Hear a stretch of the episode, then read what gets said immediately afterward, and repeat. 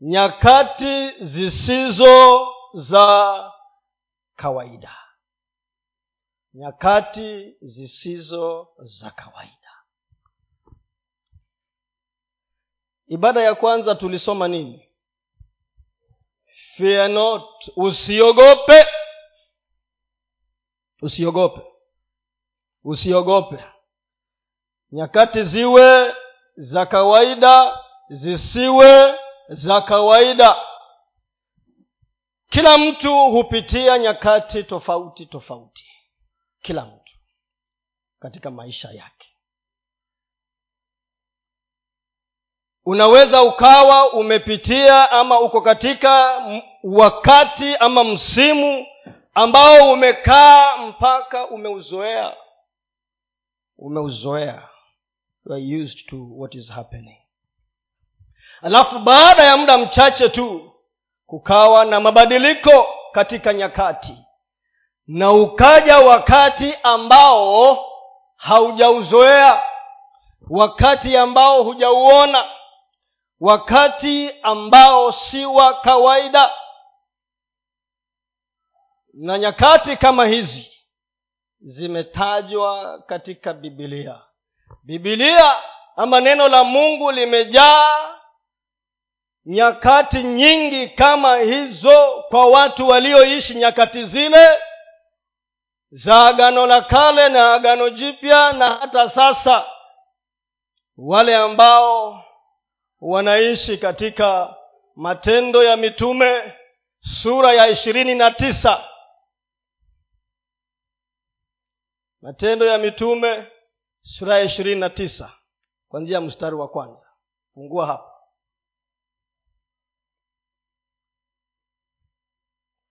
matendo ya mitume sura ya ishirini na tisa kwanzia mstari wa kwanza. Nani ameupata? Nani ameupata? Nani ameandika? Hebu nione nani ameandika?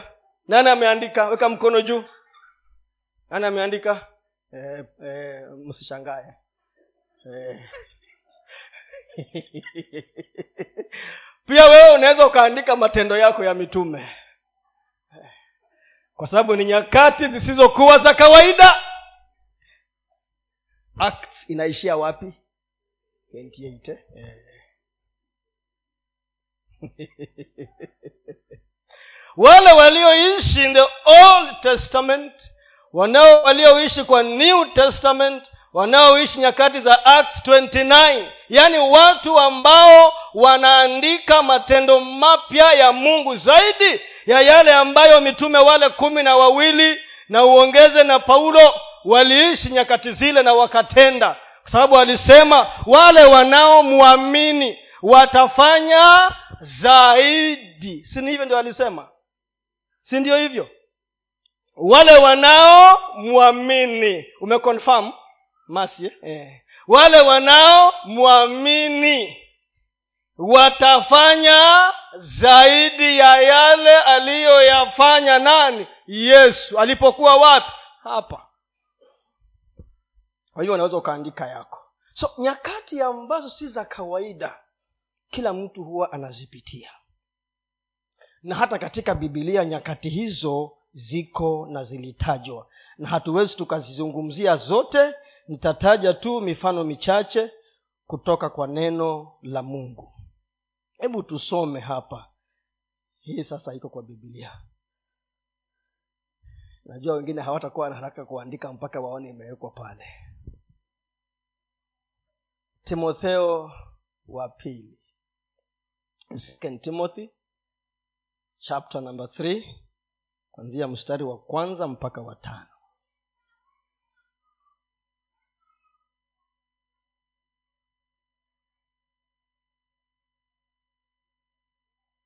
si hata sasa tunasema ya kwamba mvua hainyeshi kama vile ilivyokuwa inanyesha zamani hali ya anga na mazingira na hali ya hewa imebadilika si kama vile ilivyokuwa nyakati zile zingine kwa sababu ni hali zisizo za kawaida. Hata leo hii tunaona gharama ya maisha ambayo imepanda kushinda nyakati zingine zile ambazo wewe umeishi ama wengine waliishi nyakati zisizo za kawaida. Si tunaona leo hii kuna makristo wengi wamejitokeza. Christ many christ have come. Wengi. Na wanafanya maajabu na vituko na wameteka nyara wengine hata walio ndani ya kanisa. Si mnayaona hayo? Ni nyakati zisizokuwa za kawaida. Si mnaona vituko ambavyo hatukuviona wala kuvisikia lakini vimetimia vitatimia na vitaendelea hadi mwisho kama ilivyoandikwa. Kwa sababu ni nyakati zisizokuwa za kawaida na kwa hivyo basi tunataka watu ambao nao watakuwa si wa kawaida ili ndio waweze kumdu ama kuishi katika nyakati hizo ambazo sio za kawaida. Sasa utaniuliza mimi sini mimi tu nitakuwaje mtu asiyekuwa wa kawaida? Unaweza kwa sababu ya uwezo ambao mungu ametupa.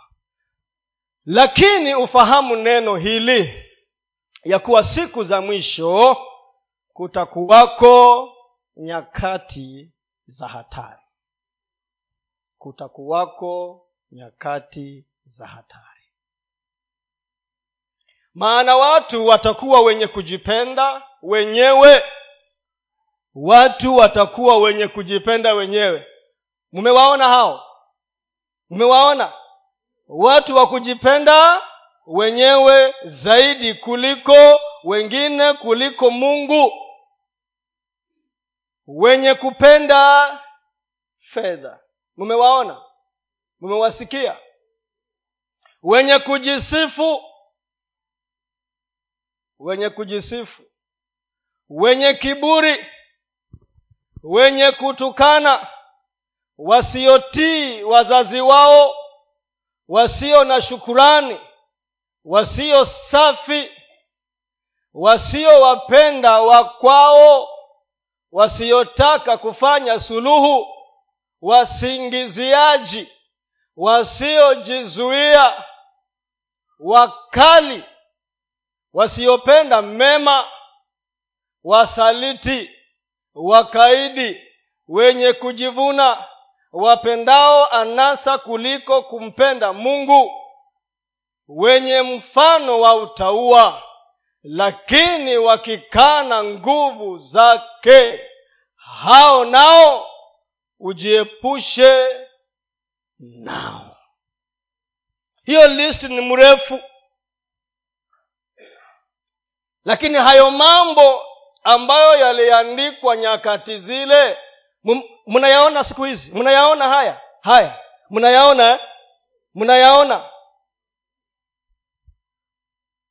Kwa sababu ni nyakati zisizokuwa za za kawaida. Watu wanajivika aina ya utaua aina ya uungu. Lakini ndani yake wanakataa nguvu. Kwa sababu ishara kamili ya kwamba wewe na mimi tumeokoka ni uthibitisho kupitia kwa nguvu zilizo ndani yako na ndani yangu. Sasa inafika mahali ambapo hiyo nguvu haionekani. Kwa sababu ni nyakati ambazo ni abnomo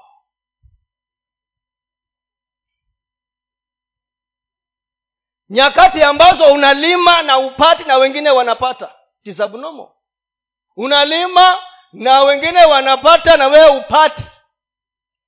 Unafikiria mungu hayuko? Yuko.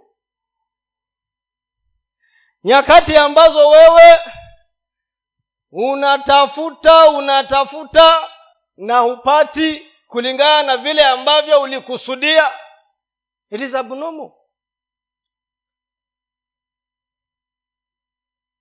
ni nani aliwahi dhania ya kwamba wakati kama huo utafika?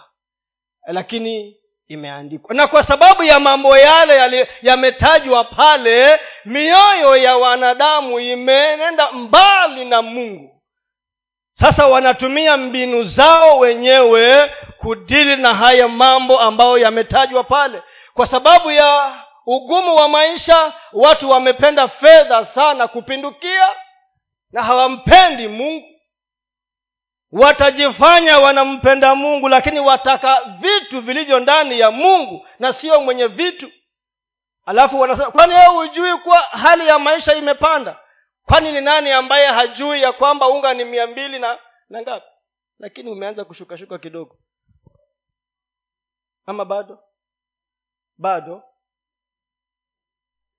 Bado eh? Sasa anakwambia kwani ujui ya kwamba hali ya maisha ni ngumu? Ili ndio wasije kanisani. Sababu? It is abnormal. Mungu anataka akuone. Hata katika hali hizi ngumu utabehave namna gani utakuwa namna gani? Je utasombwa na mawimbi ya hali ngumu ya maisha ama utasimama? Useme ya kwamba nitampenda mungu nitapenda wengine nitawatii wazazi wangu na sitakuwa mtu wa kujisifu na kujipiga kifua aliyejawa na kiburi. Hata kama hali ni ngumu.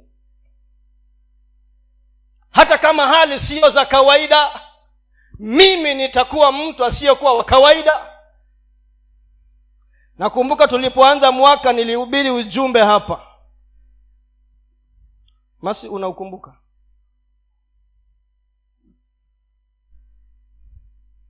Mwanzo wa mwaka. Being different. Kuwa tofauti. Sijui wangapi wana wanakumbuka huo ujumbe. Kuwa tofauti. Being different being different. Kuwa tofauti wakati ambapo kila mtu amekataa kuwa tofauti. Wakati ambapo wakristo wanasema kuna in between lakini sisi tunasema eidha uko upande ule ama upande ule but not katikati. Nyakati ambazo sio za kawaida. Zile sifa zote zimetajwa. Alafu unajificha ndani ya ukristo ambao si wa kweli. Watu kama hao sampuli hiyo jiepushe na wao.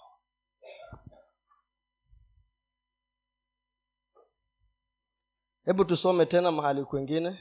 Warumi moja ishirini na moja mpaka thelathini na mbili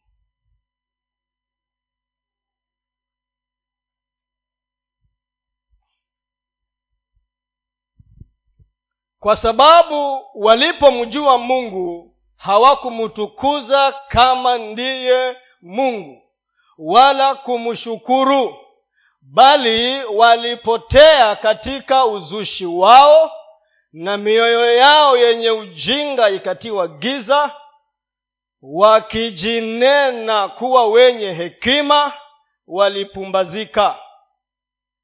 Wakaubadili utukufu wa mungu asiye na uharibifu kwa mfano wa sura ya binadamu. Aliye na uharibifu na ya ndege na ya wanyama na ya, na ya vitambaavyo. Kwa ajili ya hayo mungu aliwaacha katika tamaa za mioyo yao waufuate uchafu hata wakavunjiana heshima miili yao kwa maana waliibadili kweli ya mungu kuwa uongo wakajisujudia kiumbe wakakisujudia kiumbe na kukiabudu badala ya muumba anayehimidiwa milele amina. Hivyo mungu aliwaacha wafuate tamaa zao za aibu hata wanawake wakabadili matumizi ya asili kwa matumizi yasiyo ya asili. Wanaume nao vivyo hivyo waliyaacha matumizi ya mke ya asili wakawakiana tamaa. Wanaume wakiyatenda yasiyopasa wakapata nafsini mwao malipo ya upotevu wao yaliyo haki yao. Na kama walivyokataa kuwa na mungu katika fahamu zao mungu aliwaacha wafuate akili zao zisizofaa wayafanye yasiyowapasa. Wamejawa na udhalimu wa kila namna uovu na tamaa na ubaya wamejawa na husuda na uuaji na fitina na hadaa. Watu wa nia mbaya wenye kusengenya wenye kusingizia wenye kumchukia mungu wenye jeuri wenye kutakabari wenye majivuno wenye kutunga mabaya wasio watii wazazi wao wasio na ufahamu wenye kuvunja maagano wasiopenda jamaa zao wasio na rehema ambao wakijua sana hukumu ya haki ya mungu ya kwamba wayatendao hayo wamestahili mauti. Wanatenda hayo wala si hivyo tu bali wanakubaliana nao wayatendao. Pale tumesoma imefanana sana na pale kwengine tulipopasoma. Lakini mstari ule wa thelathini umesema ya kwamba kuna watu ambao hata wana, wanabuni dhambi zao wanabuni maovu yao wametosheka na yale ambayo yanaonekana wanasema haitoshi. Wenye kutunga mabaya kwa kizungu ndio inatoka vizuri. Hapa inasema wenye kutunga mabaya. Lakini wale ambao wanatafuta mbinu zingine za kutenda maovu yale ambayo bado they invent ways of doing evil. They invent ways of doing evil. Kwa sababu wame, yale ambayo yanaonekana kwao yamewatosha. Why? Kwa sababu ni nyakati zisizokuwa na yale yote yametajwa pale. Sasa sisi kama wakristo tutaishi namna gani? Sisi kama wakristo tutaishi namna gani? Tutatembea namna gani? Kwa sababu usiseme eti hata afadhali ningezaliwa wakati wa babu yangu. Kama ungejizaa sawa sawa lakini kwa sababu ni mapenzi ya mungu uzaliwe wakati huu na uishi wakati huu. Huu ndio wakati wako. This is your time. Kwa hivyo wachana na nyakati za babu ya babu yako na babu yako. Wachana nayo. Ishi wakati ambao mungu amekupa uishi. Na mungu anajua ya kwamba unaweza. Anajua ya kwamba unaweza kunavigate through life hata katikati ya wakati kama huu ambao tumezingirwa na watu wa aina tofauti tofauti. Yalikuweko wakati ule na yapo mpaka sasa lakini kwetu sisi ni wakati usiokuwa wa kawaida. Utaishije wakati huu ambao wewe unakumbana na hali ngumu? Utaishije unahitaji hekima. You need wisdom. Jambo la kwanza. Jambo la kwanza tukumbushane tu, tu, tu tukumbushane mambo machache. Tukumbushane mambo machache. Jambo la kwanza. Unahitaji kusikia kusikokuwa kwa kawaida. Kumsikia mungu. Kama umekuwa ukimusikia musikie tena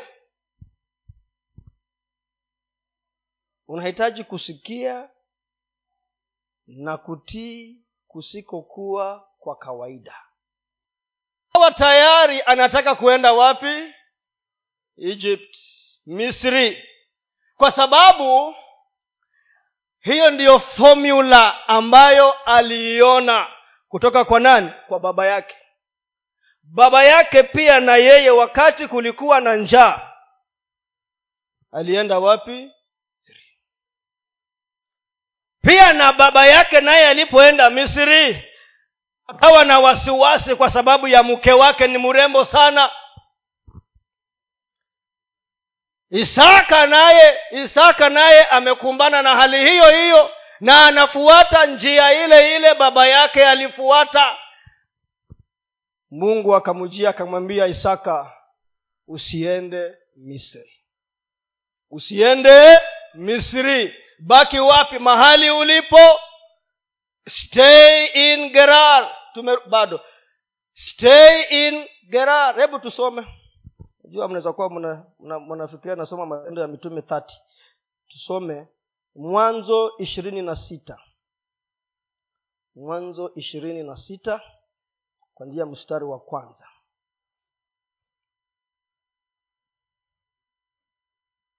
Mwanzo ishirini na sita kwanzia mstari wa kwanza.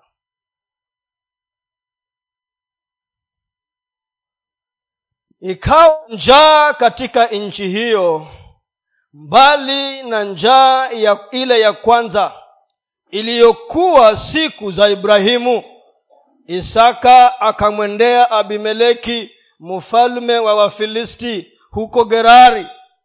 Bwana akamtokea akasema usishuke kwenda misri. Kaa katika nchi nitakayokuambia.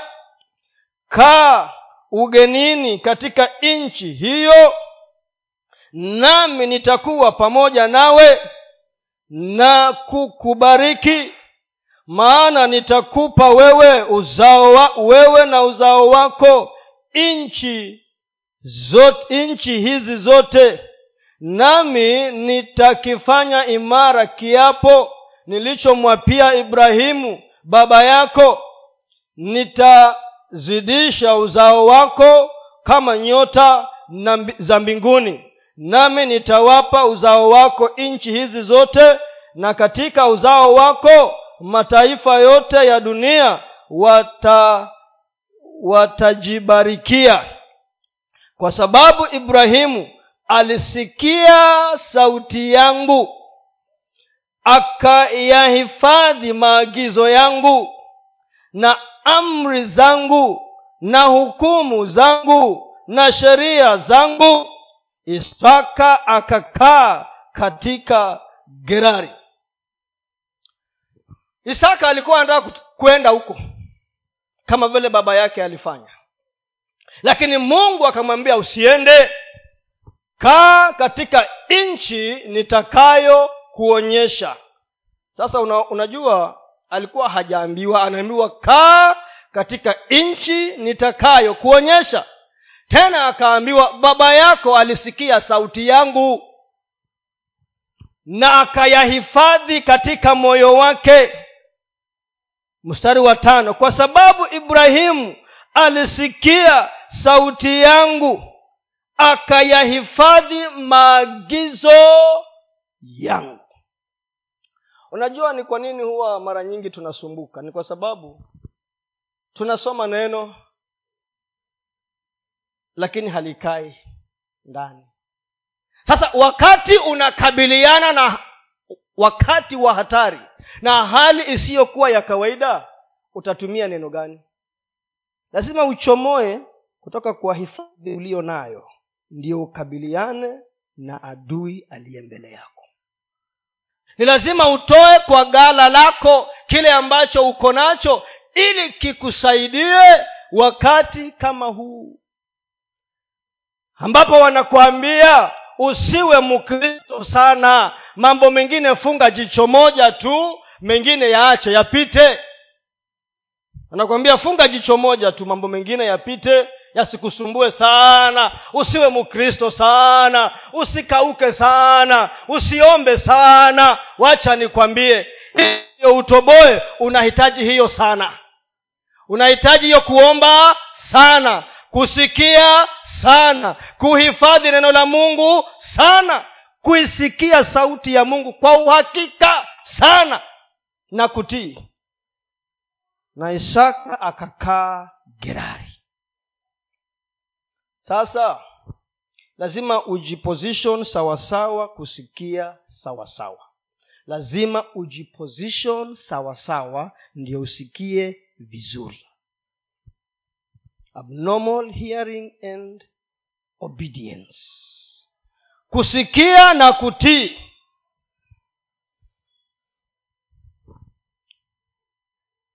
Jambo la pili unahitaji imani isiyokuwa ya kawaida. Unajua katika bibilia kuna wakati yesu alizungumza kuhusu imani za watu na akasema imani kama hii sijawahi iona israeli. Akaambia watu imani kama hii sijaiona israeli. Ni sawa baki na imani kama ya chembe chembe ya nini? Chembe ya haradali. Ni sawa. Lakini ujue kuna viwango hutaenda. Kuna vitu vingine utakwama navyo. Faith as little as ni sawa. Lakini pia kuna wakati wa imani ya juu. Imani kuu. Ili ndiyo uweze kupambana na nyakati na hali kama hizi. Pale mahali tumesoma isaka mwenyewe yule ambaye tumemsoma hapo nyuma kwa mwanzo yeye alipanda wakati ambapo kulikuwa na ukame. Alipanda wakati kulikuwa na ukame. Huko gerari alibaki huko na akapanda. Na ukiendelea kusoma pale tulipoachia uteremke chini utaona ya kwamba isaka inaonekana alipata mbinu fulani fulani pale na akaanza kuzitumia. Huenda ikawa kwa sababu alichimba visima. Aliendelea kuchimba visima. Ali, walivifukua. Kuna visima vilikuwepo wakati wa baba yake. Wale wafanyakazi wake wakaanza kuvifukua. Akifukua hichi wale mabwana wafilisti wanakuja wanawambia hicho kisima si chenu wakakiwacha cha kwanza. Wakaenda mbele wakafukua chengine tena. Wale mabwana bado wakaja wakasema hiyo pia siyo yenu. Wakasonga mbele. Huenda ikawa isaka alitumia mbinu ya kunyunyizia maji. Huenda ikawa. Kwa sababu alipanda wakati wa ukame na inasema ya kwamba alivuna mara a hundredfold alivuna wakati huo. Sasa unajua kupanda kupanda huku kwaweza kuwa ni tofauti tofauti kwa kila mtu. Mbegu yako yaweza kuwa ni tofauti. Kuna watu ambao wanasema hata kutoa kanisani sitatoa kwa sababu hali ni ngumu. Hiyo unajidanganya wanasema kwa sababu hali ya uchumi ni ngumu kwa hivyo hata fungu la kumi sitatoa kwa sababu hali ni ngumu. Hili fungu la kumi talinunua unga na mungu ataelewa. Hataelewa. He won't understand. Hataelewa. Hataelewa. Mungu hataelewa kwa sababu si yako. Utakulaje kitu ambacho si chako unasema ya kwamba hata kanisani pia mpunguze hii miradi ni nyingi sana. Kwani hamuone hali ni ngumu? Simpunguze kuitisha kila wakati. Hatutapunguza. Hatutapunguza. Tutachanga tu. Upende usipende. Tutachanga. Sasa wewe kama unataka kuvuna wakati wa ukame utatoa. Kama hutaki kuvuna wakati wa ukame utawacha tu. Na hutavuna hutavuna. Utachukua hiyo yako uende ukakodisha kashamba kako huko ulime. Kataingiwa na baridi kote. Ukuje hapo wambie pasta enda ukanimwagie mafuta shamba yangu. Hatutamwaga mafuta kwa hiyo shamba. Kwa sababu gani? Kuna kanuni ambayo haujaifuata. Hali ambayo si ya kawaida lazima huwe na ile hekima ya kuelewa ni lipi la kufanya isaka alipanda. Na huenda ikawa kuna mbinu alitumia. Naye mungu akambariki. Hebu tusome hiyo habari. Kuna mahali nataka tupasome pale mbele. Hapo hapo tu kwa mwanzo ishirini na sita kuanzia ule mstari wa mstari ule wa kumi na mbili. Isaka akapanda mbegu katika nchi ile. Akapata mwaka ule vipimo mia kwa kimoja. Bwana akambariki. Mm-hmm. alafu nataka uruke hapo kumi na tano. Na vile visima vyote walivyochimba watumwa wa baba yake siku ya ibrahimu babaye wafilisti walikuwa wamevifukia wakavijaza kifusi. Unaona vile hawa watu walifanya eh? hivyo visima vilichimbwa wakati wa baba ya wakavijaza nini? Kifusi wakavifukia. Unajua pia kuna wamejaza vyako na kifusi. Huenda ikawa kuna watu pia wamejaza vyako na nini? Kifusi visima mahali ambapo kuna maji kuna uzima. Mahali ambapo kuna lishe na chakula chako. Huenda ikawa pengine watu wengine walifanya, walifanya hivyo. Lakini basi tuendelee mbele. Abimeleki akamwambia isaka utoke kwetu maana wewe una nguvu sana kuliko sisi. Haya 18 isaka akarudi akavichimbua vile visima vya maji walivyovichimba siku za ibrahimu babaye maana wale wafilisti walikuwa wamevifukia baada ya kufa kwake ibrahimu. Naye akavi, akaviita majina kufuata majina alivyoviita babaye. Watumwa wa isaka wakachimba katika kile lile bonde wakapata kisima cha maji yanayobubujika wachungaji wa gerari wakagombana na wachungaji wa isaka wakisema maji haya ni yetu. Ndipo akakiita jina la kile kisima eseki kwa sababu waligombana naye. Wakachimba kisima kingine wakagombana na hicho tena akakiita jina lake stina akaondoka huko akachimba kisima kingine wala hicho hawakukigombania. Akakiita jina lake rehobothi akasema kwa sasa bwana ametufanyia nafasi. Kwa sasa bwana ametufanyia nafasi nasi tutazidi katika nchi no, you can choose to give up. Unaweza ukaamua kukata tamaa. Kulingana na kiwango cha imani uliyo nayo unaweza kuenda mahali na uone hakuna njia tena. Milango yako imefungwa visima vyako vimewekwa maji wapangaji mchanga si maji kifusi. Wapangaji wa nyumba yako wamehama. Unatafuta wengine waje hawaji biashara yako imeenda chini. Wateja wametoroka. Na huwa unajiuliza ni kwa nini hali hii inafanyika? Hata isaka baada ya babake kufa alimfanyia hivyo visima vyote vikafunikwa nini? Kifusi. Lakini isaka alijua ya kwamba bado kuna maji bado kuna nafasi ambayo imebaki kulingana na imani aliyokuwa nayo wakafukua cha kwanza wakapigana. Wakafukua cha pili wakapigana. Wakaenda cha tatu hawakuja. Na akasema sasa bwana ametupatia nini? Nafasi. Ni lazima mkristo wa leo ung'ang'ane upate nafasi yako. Lazima ujitafutie nafasi katika kupitia kwa imani uliyo nayo. Ukingoja upewe nafasi kwa mkono namna hii hutaiona no one will give you space. Eti unataka mtu mwingine afanye vitu zake huko alafu akuite tu akupatie microphone uanze kuongea. Na hujalipa gharama hutapata.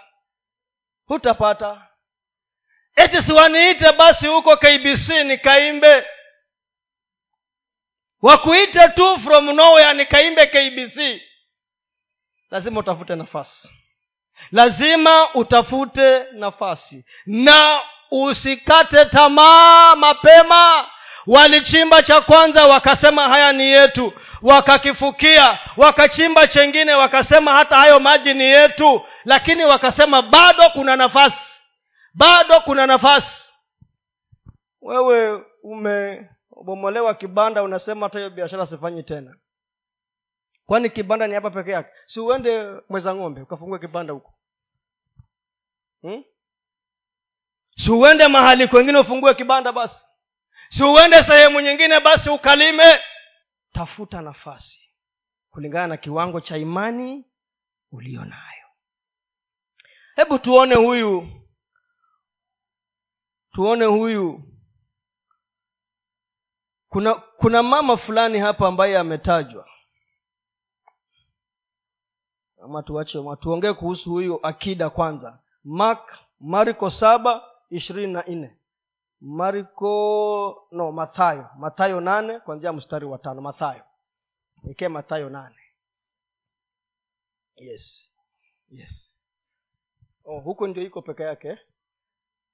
Hata alipoingia kapernaum akida mmoja alimjia akamsihi akisema bwana mtumishi wangu amelala nyumbani mgonjwa wa kupooza anaumwa sana. Yesu akamwambia nitakuja nimponye. Yule akida akamjibu akasema bwana mimi sistahili. Wewe uingie chini ya dari yangu. Lakini sema neno tu na mtumishi wangu atapona kwa maana mimi nami ni mtu niliyewekwa chini ya mamlaka mwenye askari chini yangu. Nikimwambia huyu nenda huenda na huyu njoo huja na mtumwa wangu. Fanya hivi hufanya. Yesu aliposikia hayo alistaajabu. Akawaambia wale waliomfuata amin na waambieni sijaona imani kubwa kama hii kwa yeyote katika israeli. Nami nawaambieni ya kwamba wengi watakuja kutoka mashariki na magharibi nao wataketi pamoja na ibrahimu na isaka na yakobo katika ufalme wa mbinguni. Bali wana wa ufalme watatupwa katika giza la nje ndiko kutakuwako kilio na kusaga meno. Naye yesu akamwambia yule akida nenda zako na iwe kwako kama ulivyoamini. Mtumishi wake akapona saa ile ile. Hiyo ni imani kuu. Na hiyo ndiyo imani ambayo tunaihitaji that is the kind of faith that we need in abnormal times wakati ambapo hutakata tamaa haraka ile hofu tuliyoambiwa kule ibada ya kwanza hofu ndiyo humaliza watu mapema. Hofu ndiyo huua watu mapema. Lakini ni ugeuze hofu uweke imani. Kwa maana bwana hajatupatia roho wa uoga. Hatujapewa roho wa uoga bali ni roho wa nini? The spirit of wa nguvu na nini? Na upendo. For he has given us the spirit of power of love and of a sound mind. Nguvu upendo na akili iliyo sawa sawa. Kwa nini? Kwa sababu hofu inaanzia hapa. Hofu inaanzia hapa. Unaona hali imekukodolea macho sasa hifadhi yako ulichohifadhi ndani yako kama kiko ndiyo kinajenga imani yako na unazungumza maneno na ukishazungumza unafanya kulingana na hayo maneno. Huyu bwana akamwambia yesu usije nyumbani kwangu. Sistahili wewe uingie nyumbani mwangu lakini nena tu kitu na ukishanena imenitosha. Kama yesu alivyonena hata wewe utanena jambo kama vile yesu alinena jambo kwa neno kwa kitu kilichokuwa mbele ya akida hata wewe pia nao utanena nini? Jambo. Na itatimia hivyo. Imani iliyokuu. Imani iliyokuu. Lazima tuinue imani zetu. Na tuondoe hofu na tuone kile ambacho mungu atafanya katika maisha yetu haijalishi haijalishi ni kitu gani kinafanyika. Haijalishi. It doesn't matter. Haijalishi. Ni kitu gani kile ambacho unakipitia. Una haijalishi. It does not matter ni nini. Neno la mungu lina uwezo wa kukukomboa na kukutoa katika hali uliyo nayo lakini lazima umwamini mungu. Yule bwana akamwambia nena jam nena tu neno na mtumishi wangu atapona na yesu akanena na saa hiyo hiyo alipoingia nyumbani akakuta hali iko shwari. Abnormal faith imani isiyokuwa ya kawaida. O unasema sasa lakini pia tuambiane ukweli. E, wakati kama huu usile kama vile unakula kawaida hmm? siye tukae njaa uh-uh. lakini usile sana usile sana hmm? hata kule misri wakati ule wa yusufu yusufu akawa na hekima iliyosaidia na kuokoa siyo misri peke yake iliokoa dunia nzima walikula lakini wakajenga magala na wakahifadhi vyakula. Wakahifadhi vyakula. Hiyo ilikuwa ni hekima. Kwa hivyo wakati huu wewe na mimi pia mbali na kuwa na imani tuwe na hekima ya kujua ya kwamba nyakati hizi sio za kawaida. Kwa hivyo kama kitu haukihitaji wachana nacho. Wachana nayo. Kama si lazima kama si lazima ubadilishe kiatu kila siku wachana hifadhi ingine. Kama si lazima ushone nguo mpya kila mwezi hifadhi nyingine utashona siku nyingine huko mbeleni ama patia mwingine ambaye hata mwa, miaka mitatu imeisha hajashona.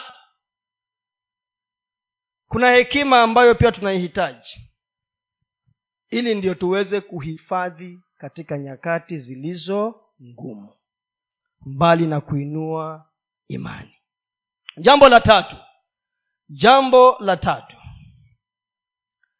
We need an abnormal persistence. Msukumo na kuvumilia yaani kule kutokata tamaa kusikokuwa kwa kawaida. Persistence wewe umeamini ya kwamba hapa ndiyo kuna njia yako hapa ndiyo kuna kufunguliwa kwako. Kwa hivyo unakwama hapa unasema hapa sitoki. Unasema hapa sitoki. Kwa sababu unajua ya kwamba hapa ndiyo kuna njia yako. Hapa ndiyo kuna barabara yako utakayotumia kupita. Kama huyu mama tusome marko saba ishirini na nne mpaka thelathini.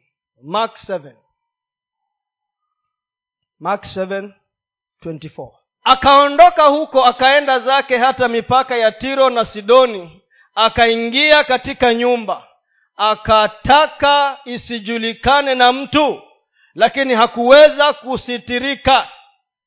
Ila mara mwanamke ambaye binti yake yuna pepo mchafu alisikia habari zake akaja akamwangukia miguuni pake. Na yule mwanamke ni myunani kabila yake ni musirofon ni musirofoinike. Yaani kizungu ni sairofinisha lakini kiswahili ni ngumu. Syrophoenician hii ni musirofoinike. Akamwomba amtoe pepo katika binti yake majina mengine ni magumu. Akamwambia waache watoto washibe kwanza. Maana si vizuri kukitwaa chakula cha watoto na kuwatupia umbwa. Naye akajibu akamwambia naam bwana lakini hata mbwa walio chini ya meza hula makombo ya watoto. Akamwambia kwa sababu ya neno hilo enenda zako pepo amemtoka binti yako. Huyo mwanamke alikuwa kulingana na sheria hakuwa anastahili. Huyo mama alikuwa hastahili kupata uponyaji wa mtoto wake aliyekuwa na pepo. Na aliposikia yesu ameingia hapo akamfuata kisirisiri. Akamwambia bwana na kuomba yule mtoto wangu apone.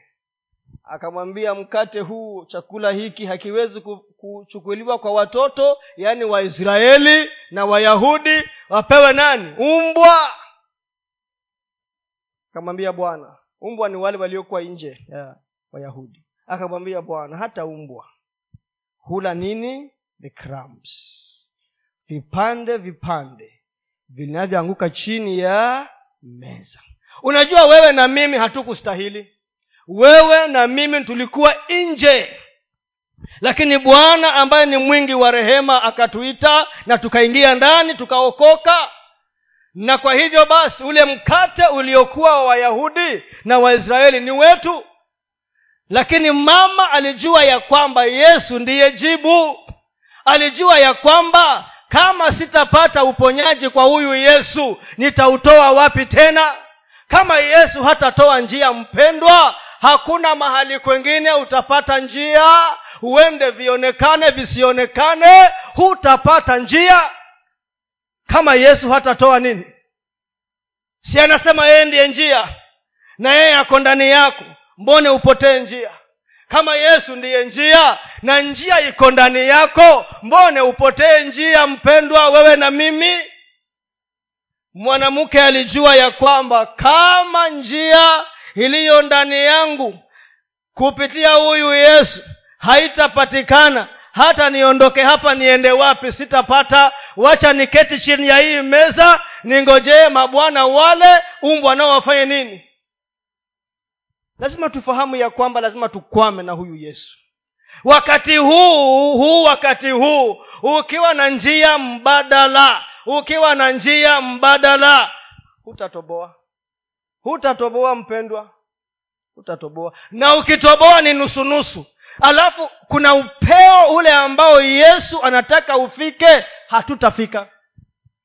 Kuna kiwango ambacho anataka tufike hatutafika katika maisha yetu. Tutakuwa tu hafifu hafifu walegevu walegevu tumelegea legea tunapohubiri tumelegea tunapoimba tumelegea tukienda kwa biashara huko tumelegea tumechanganyikiwa. Kwa nini? Kuna viwango hatujafika. Lazima tukwame kwa ukamilifu. Persistence isiyokuwa ya kawaida. Useme ya kwamba niliona katika mtandao kwa grupu nyingine sijui kama mliiona kwa magrupu zenu. Najua kakitu kanatembea kila mahali dunia nzima. Nikaona mjamaa amesimama alafu ana anaona pepo amekuja hapa. Amejipaka marangi amevaa manguo amekuja hapo. Alafu anaanza kumsomea. Akamwangalia na yeye akaanza. Yeye akisema nyinyi naye anasema nyinyi akarudia akachukua nyaunyo akamwambia sasa utanitambua. Wewe endelea kuongea. Akamtwanga ya kwanza akamtwanga ya pili akatoroka akaenda. Of course it is funny but what is the message? The message ni kwamba unajua lazima utafuatwa. Utatoroka ama utakwama na ukikwama silaha yako ni nini? Ili ndiyo tusimame wakati huu lazima tuwe na kule kuvumilia persistence isiyokuwa yaka. Na hiyo persistence ni ufahamu. Inatokana na nini? Na ufahamu. Tunaelewa ya kwamba yesu ndiye njia. Na lazima njia ipatikane. Kwani yule mama ambayo tunapenda kumsoma sana wa kuomba katika luka kumi na nane? Unajua hiyo luka kumi na nane mstari wa kwanza akafungua na kuanza kutuambia ya kwamba huyu mama alikuwa anamwangalia huyu mungu kama hakimu ajaji na kuna wakati tunamwangalia mungu kama hakimu wetu anayetutetea na anayetupigania. Na kuna wakati tunamwangalia mungu kama baba yetu father na kuna wakati tunamwangalia mungu kama rafiki yetu our friend. Hayo yote yanalingana na vile umeshikana na huyu mungu na vile umezama katika kumjua huyu mungu. So hapo tunaona ya kwamba anasema akawaambia mfano ya kwamba imewapasa kumwomba mungu siku zote na wala wasikate tamaa akasema palikuwa na kadhi katika mji fulani hamchi mungu wala hajali watu. Na katika mji huo palikuwa na mwanamke mjane aliyekuwa akimwendea endea akisema nipate haki na adui wangu. Naye kwa muda alikataa halafu akasema moyoni mwake. Ijapokuwa si mchi mungu wala sijali watu lakini kwa kuwa mjane huyu ananiudhi nitampatia haki yake. Asije akanichosha kwa kunijia daima. Bwana akasema sikilizeni asemavyo yule kadhi dhalimu. Na mungu je hata wapatia haki wateule wake wanaomulilia mchana na usiku naye ni mvumilivu kwao. Nawaambia atawapatia haki upesi walakini atakapokuja mwana wa adamu je ataiona imani duniani? Tunamwona mungu hapa kama judge the righteous judge ya kwamba kwa wale watu ambao wana msukumo usiofifia msukumo usiofifia. Kwa wale watu ambao wanapomuomba mungu hawakati tamaa hata kama unaomba na huoni unaendelea kuomba. Hata kama umeomba na bado unasikia kana kwamba bado unaendelea kuomba.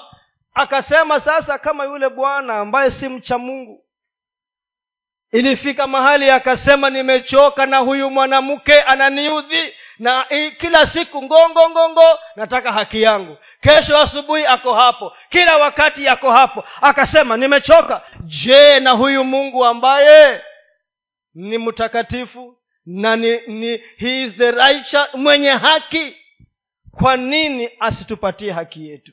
Lakini mwanamke aliyekuwa anaomba. Na unajua niliuliza hawa vijana juzi nikawauliza opposite ya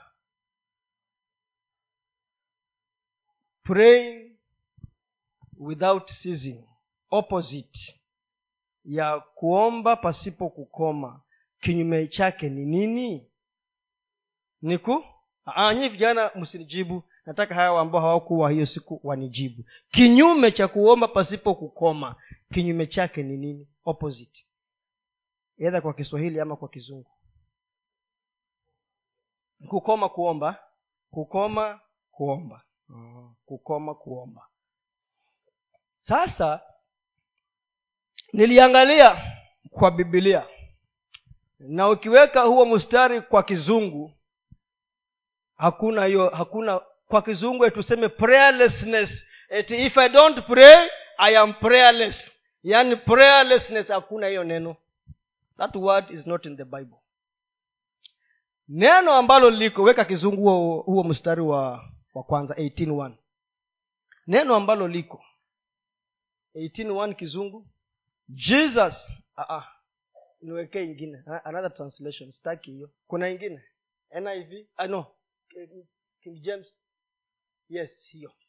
And he spake a parable unto them to this end that men ought always to pray and not to faint. Thats the word i was looking for faint. Kwa hivyo ujue kwanzia leo if you don't pray umeitwa you are fainting.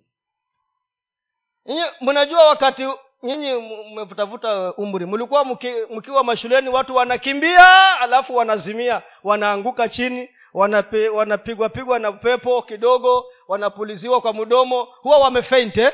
huwa hawana nguvu tena. Wamebidi wakae kando kidogo wapate pumzi tena ndio waanze ku, kukimbia. Kwa hivyo mkristo ambaye haombi amezimia. Mkristo ambaye haombi amezimia na kama amezimia kule hospitalini atafanyiwa atas, ata, atasaidiwa mpaka nawe kwa life life nini? Life support si ndio? Eh, Mildred, si hivyo? Life support. Na akizidiwa sana anaenda mochari. Umeenda wapi? Anapelekwa wapi? Ana? Eh, na akipata mshtuko wa nini hiyo akikosa kuamka akikosa kuamka. Anyway the point is this. Mkristo katika hali ya maumbile ya mkristo ni awe lazima aombe. Kama haombi huyo mkristo amezimia and therefore anahitaji misaada ya watu wengine wamsaidie life support system imsaidie hivyo ndio inaitwa na uta, u, ukiendelea kukaa katika hali ya kuzimia kwa muda utakufa. Ukiendelea katika hali ya kuzimia kwa muda utakufa. Sasa basi ndio yesu akawa anataka atufundishe ya kwamba hata kuomba kwetu kunikuwe kule kusikokoma na kutokata tamaa. Continuous persistence ili ndiyo nyakati hizi tuweze kutoboa. Lakini haya maombi yetu ya juu juu ya kuombea ugali peke yake maombi yetu haya ya kuongea mistari miwili ndimi na umemaliza maombi yetu haya hayatatuvukisha. Persistence. Hayatatuvukisha. Uende ndani na uende mbali. Deeper and far katika maombi. Persistence. Ya mwisho ya mwisho. Nataka nimalize na hii ya mwisho. Abnormal courage. Ujasiri usiokuwa wa kawaida. Abnormal courage. Ujasiri usiokuwa wa kawaida. Ujasiri usiokuwa wa kawaida. Yaani ni uwe na wazimu. Wazimu. Mpaka watu wakose kukuelewa watu wasikuelewe. Wakuulize wewe unavutanga nini siku hizi?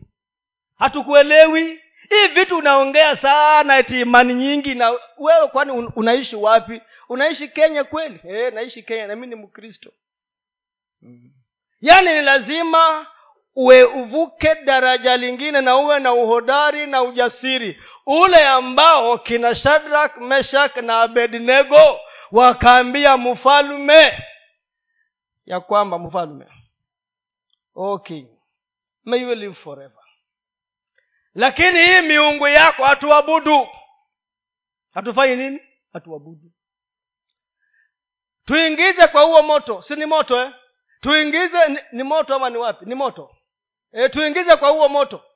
Lakini ujue hata kama tunajua mungu wetu atatuokoa. Lakini hata kama atakataa siakae hata kama atakataa hatufanyi sarakasi unayotaka. Mfalume kaa na vitu vyako kaa. Hata kama ni cheo unataka chukua hata hiyo cheo yako kaa nayo. Lakini kama ni vile wewe unataka tufanye hatufanyi. Wako wapi hawa watu? Hawa watu wako wapi? Hawa watu wako wapi? Unajua hawa mabwana walipoingia ni eh, babylon mnajua kuwa majina yao ya- yalibadilishwa eh? nani hayo majina anaya- an- anayakumbuka? Were- their names were changed. Danieli aliitwa nani? Belteshaza. Haya na hiyo mwingine shedrak kuna alikuwa anaitwa azaria. Meshak akaitwa nani walibadilishwa majina hawa mabwana kutokana na yale majina yao ya kule kwao kwa, wa, kwa wayahudi na waisraeli. Walipotekwa nyara kuingia babylon nebukadnezar akawaambia hawa ni majina yafanye nini? Yabadilishwe. Lakini basi hata kama majina yao yalibadilishwa tabia zao hazikubadilika their character remained intact. We unafikiria eti hata uende ubatizwe leo uitwe michael? Hiyo jina si muhimu. Ndio kwa sababu hata wale tulibatiza siku ile kule chini mlichenje majina. Nani siku ile tulibatiza kule chini? Juzi juzi. Wale waliingia kwa bahari juzi. Eh, nemunga nani mwingine? Eh, mzee shagi na mama pale. Tulichenje majina unajua tulikuwa tumezoea hata mi niliitwa michael. Nilibatizwa nikaitwa michael. Ndio wengi hawajui wanaitwa michael. Lakini kubadilisha jina peke yake haitoshi. Ndio hawa mabwana waliwabadilisha majina. Waliitwa kina nani? Siona mlikuwa mnasoma.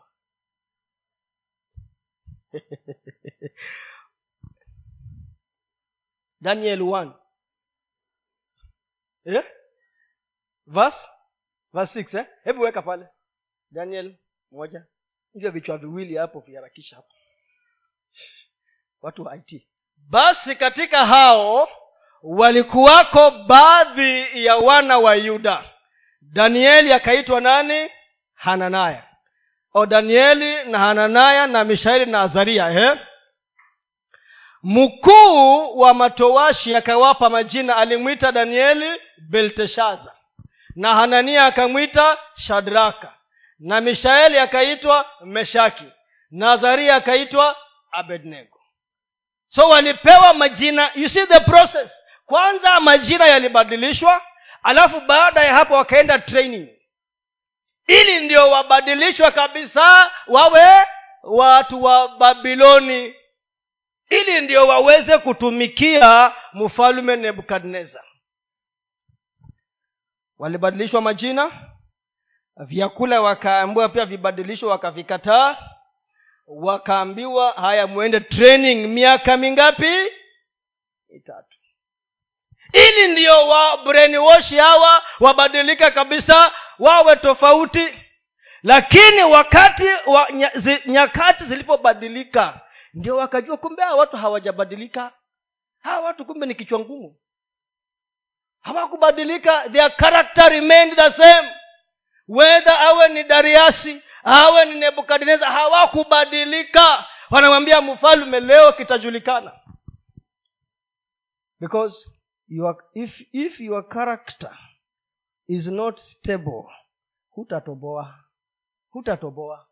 Kama tabia yako kama tabia yako haijaimarika hata tukuite senior chief dr meshak abednego hiyo haitakusaidia. Kwa sababu gani? Your character. Hiyo itakuvukisha wapi? Wakamwambia oh mfalume. Hata kama mungu wetu hata kuja kutuokoa isikutatize. Wako wapi wale watasema kuna jamaa of course mi sijafika hiyo kiwango ya hao mabwana. Siwezi sema nimefika huko lakini kuna jamaa alinifuata siku moja akaniambia boss hii vitu yako umefanya kubadilisha hawa watu umetransfer wote warudi hapa na kama hawarudi utaenda. Akamwambia niko tayari kuenda. Siku nilikuwa siku nilikuwa na wazimu. Nimwambia lazima ukuwe na wazimu wa rohoni. Saa zingine inafikanga kwa heshima tu lakini si kwa kiburi. Unakuwa na wazimu wa rohoni. Unamwambia bwana sikia. Kwani hata daudi wakati akienda kukutana na yule mjamaa anaitwa goliathi si alikuwa anaongea na yeye anaongea. Anamwambia leo wewe nitakukata kichwa na utakuwa chakula cha ndege leo. Alikuwa anaongea na yeye anaongea. Sasa wewe unaongeleshwa na uongei. Ndio unakuwa nyama. Lakini pale wanasema pale niliona tukisoma asubuhi ya kwamba hata maadui waliponitafuta wakule nyama yangu walitoroka. Sasa anaongea na wewe unaongea unamwambia hakuna hiyo stori anamwambia e, umekuja si ni wewe ni wewe bado eh? utahama kwa hiyo nyumba. Ujasiri usiokuwa wa kawaida. They changed their names but their character remained wakajua kumbe mwisraeli akikamuliwa ni israeli. Akikamuliwa anatoa juice kama ni machungwa ni machungwa. Si machungwa itoe avocado haiwezekani. Abnormal courage. Hebu tusome hii mm, hesabu ishirini na saba kwanzia mstari wa kwanza wakaniambia hawa watu umepeleka huko rudisha na kama hawarudi utakufuta. Akamwambia mnifute niko tayari leo. Lete barua hata leo. Kwani ilikuja siku hiyo? Haikukuja. Hivi mtu yako amekuwa kichwa ngumu sana hii mtu. Kichwa ngumu sana asikii maneno. Wakati huo wakakaribia eh? Eh, wakati huo wakakaribia hao binti wa selofehadi mwana wa heferi mwana wa gileadi mwana wa makiri mwana wa manase na jamaa za manase mwana wa yusufu na majina ya hao binti wa zelofehadi ni haya mala na noa hogla milka na tisa.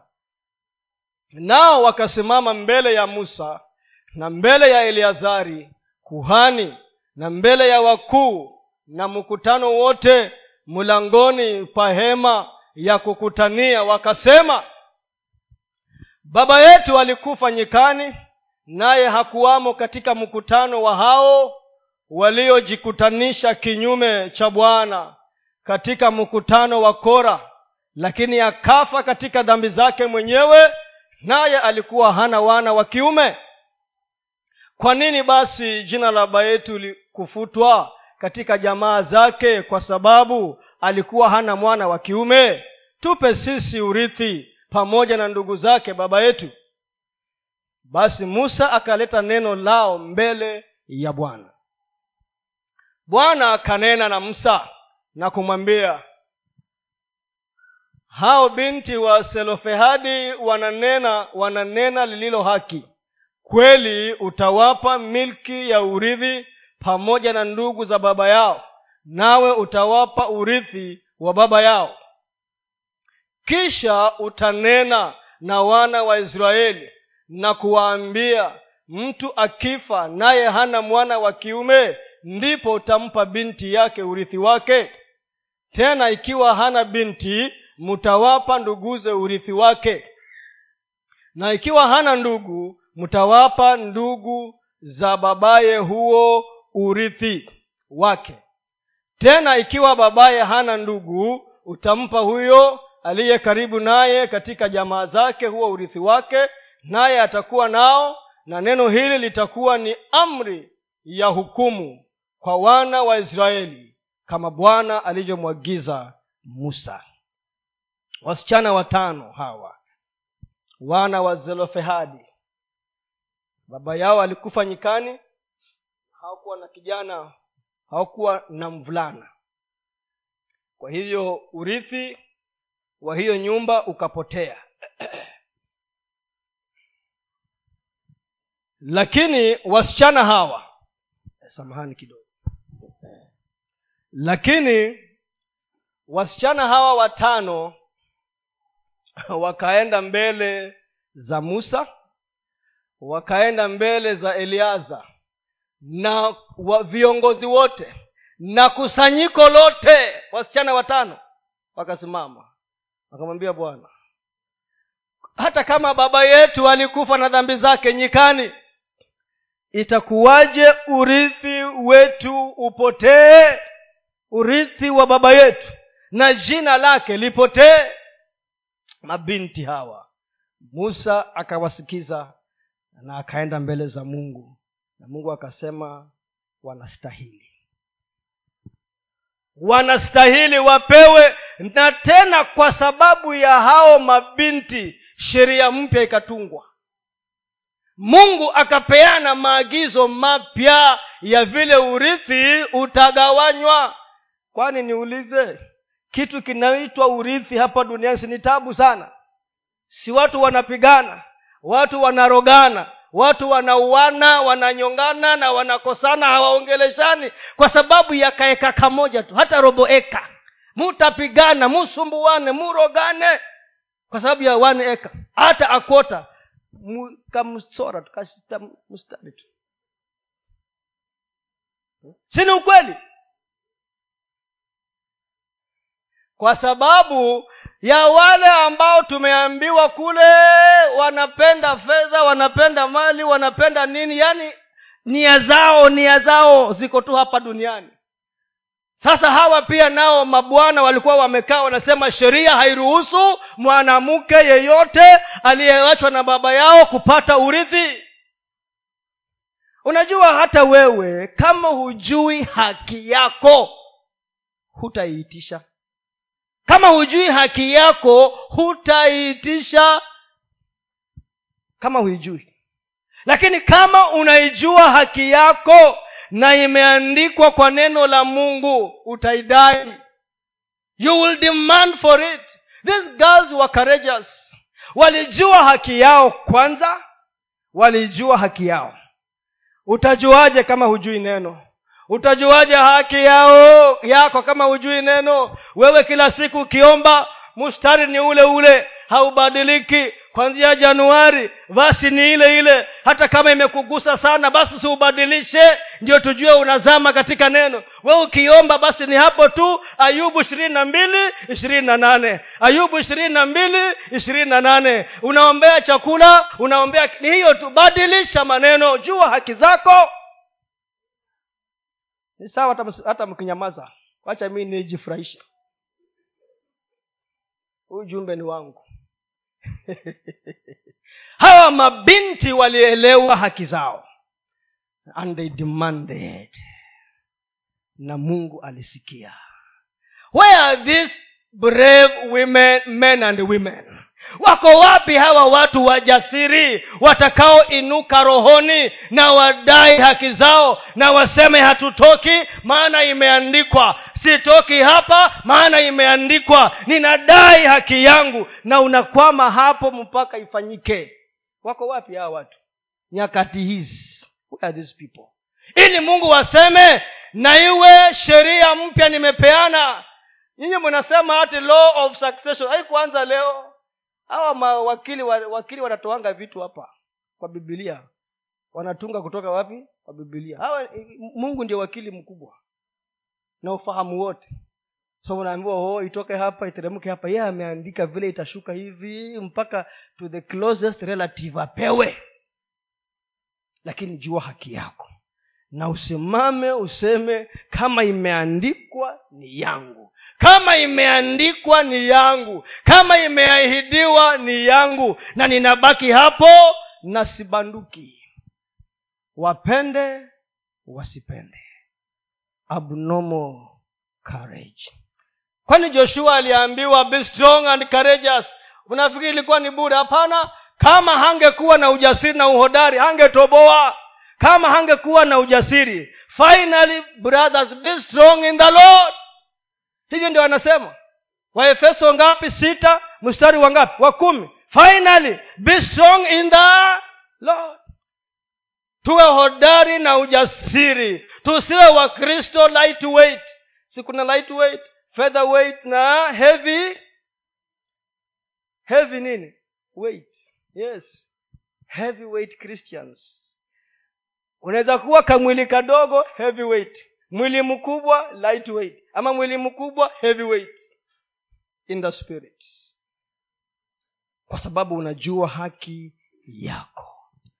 Na wale watakaotoboa na kuvumilia wale watakaovumilia mpaka mwisho hao ndio watakaorithi ahadi zile ambazo mungu ametuahidi. Bwana yesu asifiwe nyakati ambazo si za kawaida wapendwa ndizo hizi. Ni lazima tuamke ni lazima tuamke. Ni lazima tusimame katika neno na tudai haki zetu. Ni lazima tuwe na ujasiri usiokuwa wa kawaida. Uhodari rohoni usiokuwa wa kawaida. Tunaogopa nini na tumefundishwa tume, tume asubuhi. Tunaogopa nini?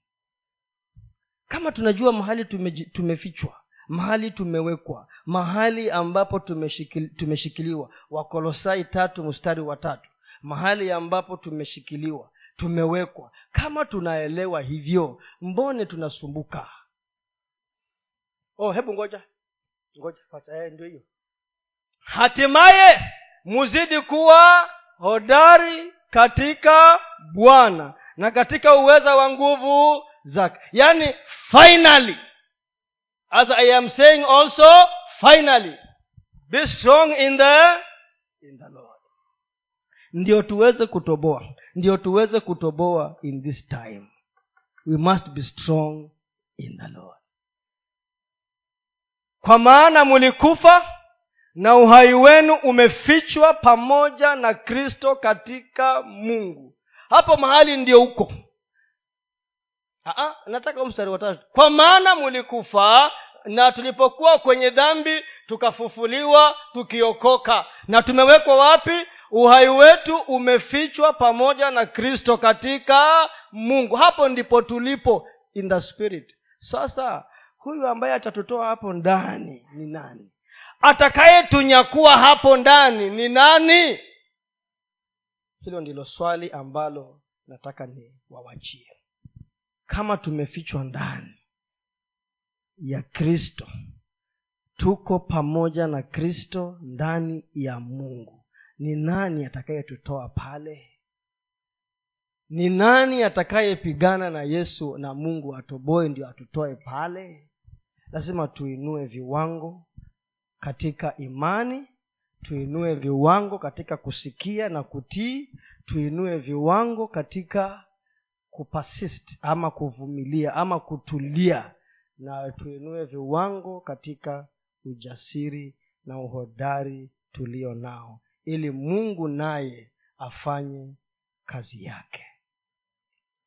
Bwana yesu asifiwe. Nataka tusimame